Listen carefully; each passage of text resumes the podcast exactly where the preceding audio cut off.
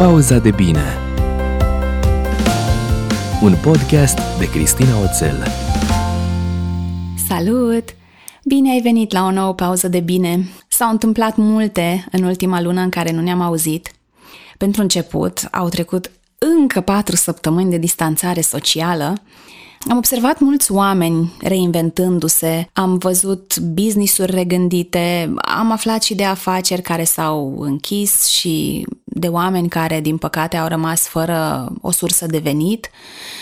Pentru mulți dintre noi poate a fost și primul Paște petrecut departe de familie, Apoi a venit vestea că școlile și grădinițele rămân închise până la toamnă Alex a început în sfârșit școala online după mult prea multe săptămâni și kilograme de fișe pe care le-a lucrat. Sara are și ea un program mai cuprinzător, așa, ca tipuri de activitate, sigur ele rămânând opționale pentru că vorbim de copii mici care nu au mereu chef de Zoom. Ne-am găsit în familie un nou ritm, ceea ce ne ajută. Eu am devenit între timp cu un an mai înțeleaptă și, cum spuneam în episodul 14, cel despre recunoștință, mi-am reluat într-un ritm foarte bun pentru perioada asta și pentru contextul în care eu trebuie să lucrez cu doi copii acasă. Mi-am reluat activitatea și am lucrat la chestiuni din culise mai uh, degrabă, așa, în adaptarea la noua realitate. Am rămas în continuare aproape de clienții mei, de comunitatea din jurul Soul Bloom, de comunitatea din jurul blogului și cumva simt că cel puțin în bulele în care sunt activă, nivelul de panică și anxietate s-a redus și aud oameni căutând soluții going forward și luând măsuri, ceea ce eu cred că e de bun augur, chiar dacă mai aud și voci care uh, speră încă să se întoarcă la vechiul normal și dacă se poate de pe 15 mai, când uh, teoretic ieșim din acest uh, lockdown. În ultimele săptămâni am fost foarte prinsă cu terminarea programului online de Life Design, despre care poate știi sau poate ai participat la versiunea in class. E un proiect care aș fi vrut să fie gata în toamna care a trecut, dar care din diverse motive se va naște acum, în perioada imediat următoare, și o parte din mine crede că așa a fost menit să fie. A fost uh, o perioadă cu un deep dive necesar, munca asta din ultimele săptămâni. Necesar pentru că m-a ajutat cumva să mă reconectez cu misiunea mea și cu lucrurile în care cred și necesar pentru că mi-am revăzut călătoria de până acum și am identificat multe motive de mândrie și de recunoștință și motive să mă țin de obiceiurile mai noi, de lucrul cu mine și de munca în folosul altora. Aș vrea să-ți povestesc azi despre cum am ajuns eu la ideea asta de life design și ce mi-a adus mie valoros acest proces. Nu ca să mă laud și nu ca să te conving să cumperi cursul, ci ca să înțelegi ce e posibil pentru tine și să te invit să te gândești la cum ar arăta pentru tine o viață pe care să o iubești. O viață care să te reprezinte, o viață în care să simți bucurie, um, împlinire, în care să poți fi tu și în care să strălucești așa cum numai tu o poți face. De unde vine și tagline-ul Soul Bloom, Shine Like Only You Can. Eu chiar cred că e datoria ta, a mea, a fiecăruia dintre noi să creeze o astfel de, de viață în care să ne dăm voie să fim, în care să ne descoperim darul unic cu care ne-am născut și să-l oferim celor care au nevoie de el. Și când zic dar unic, nu mă refer la ceva rocket science, la ceva complicat. Poate că menirea ta este să conectezi oameni, poate că menirea ta este să le aduci zâmbetul pe buze. Eu chiar cred că ideea asta de a, de a ne găsi un sens în viață nu e cazul să fie ceva ultra complicat. Și mă gândesc că dacă noi nu ne descoperim aceste daruri și dacă nu le dăm mai departe celor care au nevoie de ele, pierderea e dublă. Că, pe de o parte, am fi avut soluția la problemele unor oameni și am lăsat fără aceste soluții și, pe de altă parte, chiar cred că am încheiat călătoria asta numită viață cu regrete și e păcat. Când am început să citesc tot ce găseam din zona de life design, mi-am dat seama că eu aveam nevoie să înțeleg structura unui proces în care mă aflam. Căutam ca cineva să le dea un nume și un sens schimbărilor pe care eu fie le făcusem deja, fie simțeam că trebuie să le fac. Ce nu mă așteptam eu să aflu în toată perioada asta de documentare a fost că regretul numărul 1 al oamenilor aflați pe moarte este că nu au avut curajul să trăiască o viață care să-i reprezinte și în care să-și îndeplinească cât mai multe dintre visele pe care le aveau. And that's sad. E că în loc să facă asta, au trăit viața așa cum se așteptau alții să-și o trăiască. Și ca să citez exact din cartea lui Bronnie Ware, The Five Regrets of the Dying, I wish I had the courage to live a life true to myself, not the life others expected of me. Mie mi se zburlește pielea când citesc asta. Și ori de câte ori dau de, de informația asta și încerc să-mi imaginez durerea aia și regretul că ai fi putut să faci lucruri care să te bucure și nu le-ai făcut pentru că ce o să zică alții, pentru că nu așa se fac lucrurile la noi în familie, pentru că mai știu eu ce convingeri și ce povești ai în cap. Îți mai zic o dată. I wish I had the courage to live a life true to myself, not the life others expected of me. Și stai un pic cu, cu fraza asta. Let it sink in. Ăsta este și punctul de pornire, dacă vrei, în călătoria de life design pe care eu o propun. Conștientizarea tiparelor preluate din familie sau din societate și care ne ghidează alegerile de undeva din culise, fără ca noi să ne dăm seama. Și acum am avut un flashback cu momentele când în copilărie așteptam musafiri și sunt două chestii aici care îmi vin în minte. Pe de o parte, toată munca de șmotruială prin casă, de a face curat lună ca să arate frumos. Și doi, că mâncam eventual cu veselă și cu tacâmuri speciale pe care nu le scoteam decât atunci când venea cineva în vizită. Deci gândește-te un pic numai la asta. De, în mintea mea nu, nu are logică. Adică cum eu nu sunt suficient de specială ca să mănânc cu o furculiță mai șmecheră, dintr-o farfurie mai fancy? Eu n-am așa ceva. Eu am un set de farfurii și am un set de tacămuri în deții, dacă îți place bine, dacă nu, hei, sunt lucruri mai importante în viață. Dar am avut flashback-ul ăsta în timp ce, în timp ce vorbeam și mi-aduc aminte de, de cât de obosită eram la un moment dat, că mă ofeream să o ajut pe mama să facem curat și eram așa, oh my god, și pe aia vase de spălat și eram stoarse. Câte o întâlnire din asta socială, era o grămadă de muncă. So anyway, gândește-te la scenariul ăsta. Ai tăi au ales pentru tine cea mai bună școală sau poate cel mai bun învățător sau cea mai bună învățătoare. La școală te-ai străduit să iei note mari, pentru că de ce X a putut și tu nu, sau Y cât a luat, sau ai luat 10? Câți alți de 10 au mai fost? Poate și liceul ai ales la recomandarea alor tăi, poate chiar și facultatea. Apoi îți cauți un job, care sigur, trebuie să fie stabil, trebuie să fie bine plătit, trebuie să fie sigur. Îți găsești un partener sau o parteneră, vă căsătoriți, pentru că nici nu se pune problema să nu semnăm hârtii, nu-i așa? Uh, vă luați un apartament, uh, faceți un copil, sau doi, sau trei, și apoi... Și apoi nimic, nu? E ca și cum pentru foarte multe familii, povestea se oprește aici. Păi, dacă noi nu mai avem alte aspirații, avem și ne-am căsătorit, avem și apartament, avem și copii, intrăm într-o rutină, nu? Intri într-o rutină și te trezești că a venit vremea să cauți școala sau învățătorul, nu? Pentru copilul tău sau copiii tăi. Deși dacă e să fiu sinceră, nebunia acum începe încă de pe vremea grădiniței perfecte și cumva ajungi să trăiești viața cuiva care așteaptă weekendul, care se gândește cu groază duminică seara că a doua zi e luni și că o ia de la capăt, cineva care așteaptă concediu, cineva care așteaptă creșterea vechimii în muncă ca să mai aibă zile de concediu în plus și tot așa până la pensia pe care ți-o imaginezi poate făcând toate lucrurile pe care nu le-ai făcut până atunci.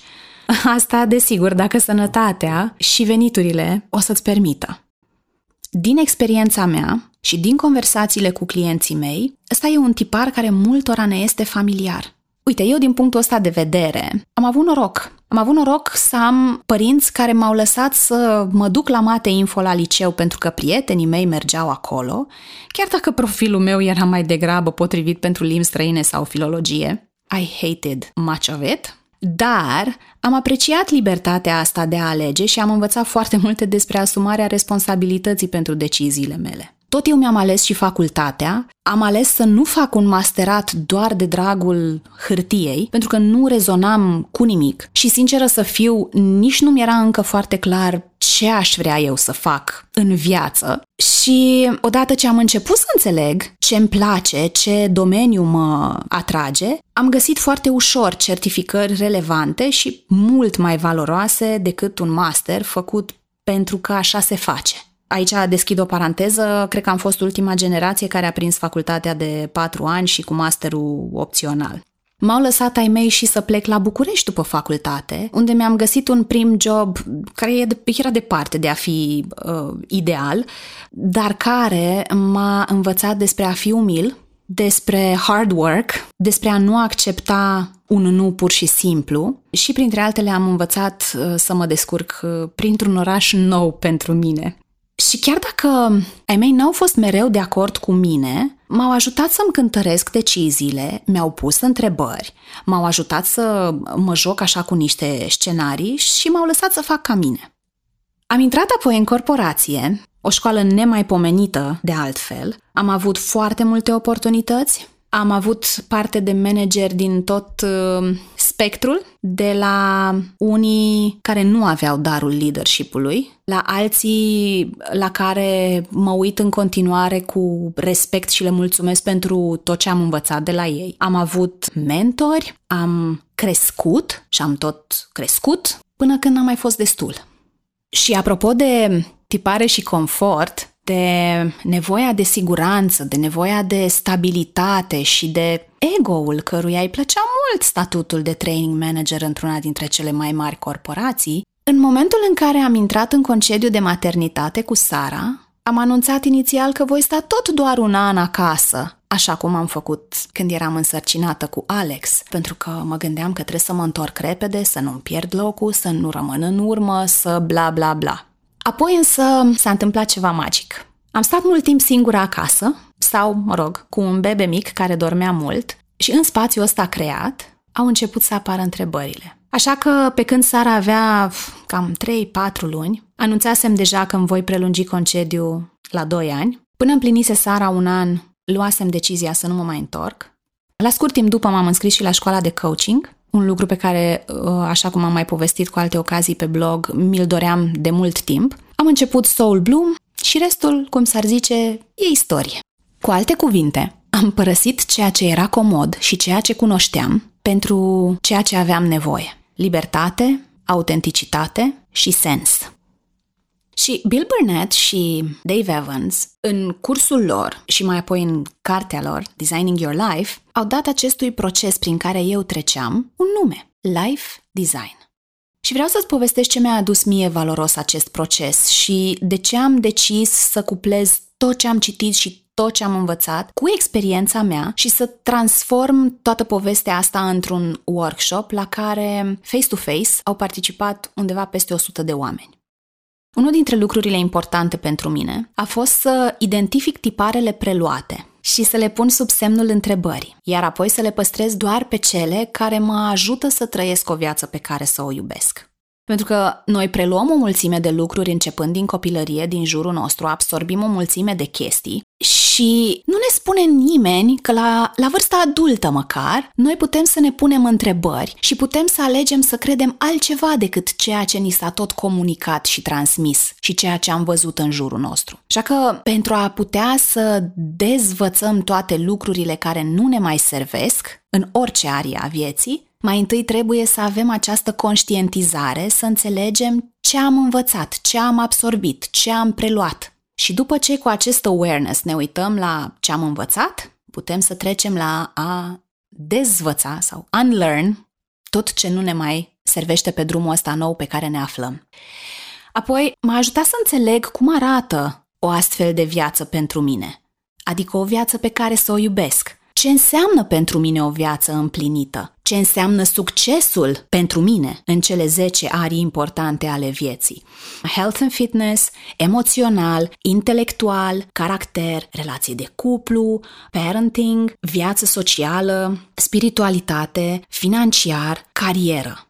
Pentru că toate arile astea, chiar dacă noi le studiem așa separat, da, le-am înșirat ca fiind 10 arii separate sau 10 fațete ale vieții noastre, ele sunt puternic interconectate. Gândește-te, dacă în health and fitness nu ți-e bine, dacă tu nu ești sănătos, păi nu o să ai energia să susții lucrurile pe care vrei să le faci în celelalte arii. La fel cum dacă lucrezi 12 ore pe zi și nu vorbesc de o situație punctuală, că ai avut o zi cu multe lucruri de făcut, vorbesc de un obicei pe care ți l-ai creat și asta te costă și pasiunile sau hobby-urile tale și relația cu familia sau sănătatea, nu e ok. Dar ariile astea sunt interconectate. Și dacă într-o arie îți merge bine, într-un fel sau altul asta se va traduce în îmbunătățiri și în celelalte arii foarte valoros pentru mine a fost să-mi identific și să-mi rescriu foarte multe dintre convingerile limitative pe care le-am identificat în aceste 10 arii. Pentru că da, avem convingeri și avem povești pe care ni le spunem despre absolut toate ariile vieții. Avem povești pe care ni le spunem despre ce înseamnă succesul, ce înseamnă familia, ce înseamnă rolul de femeie, rolul de bărbat într-o relație, despre căsătorie, despre cum e să fii părinte, despre ce înseamnă pentru tine prietenia, despre credință, despre bani. Pentru orice arie a vieții, noi ne spunem povești. Și procesul ăsta, care a adus foarte multă conștientizare și a pus așa lumina pe niște cotloane ale minții mele în care n-am mai bătut lumină mult timp, a fost extrem de valoros. Apoi am pus degetul pe valorile alea care sunt super importante pentru mine în perioada asta a vieții, pentru că ele se schimbă pe măsură ce înaintăm în vârstă. Am înțeles ce îmi place și ce nu, am înțeles la ce mă pricep, la care sunt aturile mele și la cum să le folosesc pentru a crea valoare pentru mine și pentru cei din jurul meu. Mi-am clarificat cum vreau să arate relațiile mele, relația cu Mircea, relația cu Alex și cu Sara, relația cu familia extinsă, relația cu prietenii, relația cu oamenii cu care lucrez. Mi-am definit apoi ce stil de viață îmi doresc și ce fel de carieră, respectiv ce fel de dimensiune de business se potrivește cu acest lifestyle. E un aspect foarte important pentru cine e în zona de antreprenoriat. Ce-ți dorești de la businessul ăsta? Cu ce stil de viață ar trebui să se potrivească?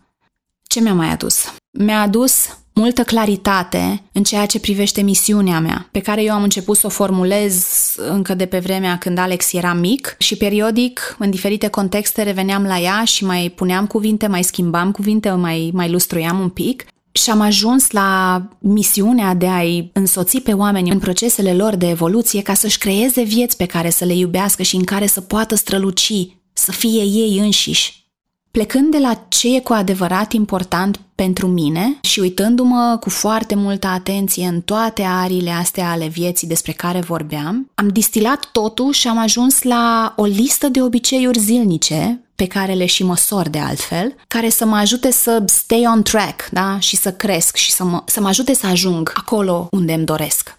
Așa că invitația mea pentru tine, cum spuneam și la, la începutul podcastului, este să îți iei timp să înțelegi cum ar arăta pentru tine o viață pe care să o iubești, o viață care să fie a ta, nu a altora. și scrie toate ideile care îți vin în minte, indiferent cât de wild and crazy sau cât de obișnuite ți se par. Și apoi uite-te cu sinceritate la cum e viața ta acum, pe arii pe care le vezi tu importante. Cât ești de mulțumit cu ele? În ariile în care ești foarte mulțumit și te simți împlinit, ce faci? Cum ai ajuns să fii împlinit? Ce faci concret? Care este secretul succesului tău pe arile alea unde chiar îți merge bine și ești mândru de ce ai făcut? Și apoi, partea mai puțin sexy, dar extrem de importantă, este să te uiți la arile care dor cel mai tare. La arile în care poate, deși depui efort, nu obții rezultatele pe măsură, nu te simți împlinit, sau la ariile care îți dai seama că sunt importante și cu toate astea nu ți-ai făcut timp pentru ele. Uită-te la ariile care dor. Și apoi gândește-te la care e cel mai mic lucru pe care poți să-l faci chiar azi, ca să simți că îi acorzi acelei arii atenția cuvenită și că te deblochezi, că faci un pas microscopic măcar, dar pleci din punctul ăsta în care ai tot stat, faci un pas mic înainte. Eu cred că, pe lângă toate pierderile cauzate de pandemia asta, există și oportunități dacă alegi să le cauți și dacă ești pregătit să le vezi. Și un inventar sincer al vieții poate fi una dintre aceste oportunități tocmai pentru că a intervenit acest disruption și pilotul tău automat e derutat. Don't wait. Asta este prima invitație pe care Frank Ostaseski ne-o face în celebra lui carte The Five Invitations, o carte pe care ți-o recomand cu drag.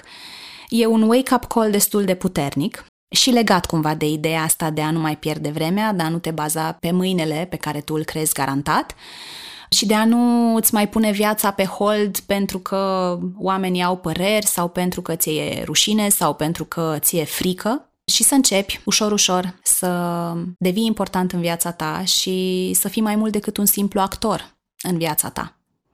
Cam astea sunt gândurile mele de azi și invitațiile pentru tine. Îți mulțumesc că m-ai ascultat și azi și că m-ai primit în casa ta. Dacă ți-a adus ceva valoros acest uh, episod, te rog, dă subscribe, dă follow în funcție de ce aplicație folosești. Lasă un rating, dă un share episodului pentru că astfel mă ajuți și ajuți podcastul să fie descoperit și de către alți oameni pe care îi poate ajuta. În rest, îți doresc multă inspirație, alegeri înțelepte și, cum spun eu la final, îți doresc să-ți fie bine. Pa! Pauza de bine Un podcast de Cristina Oțel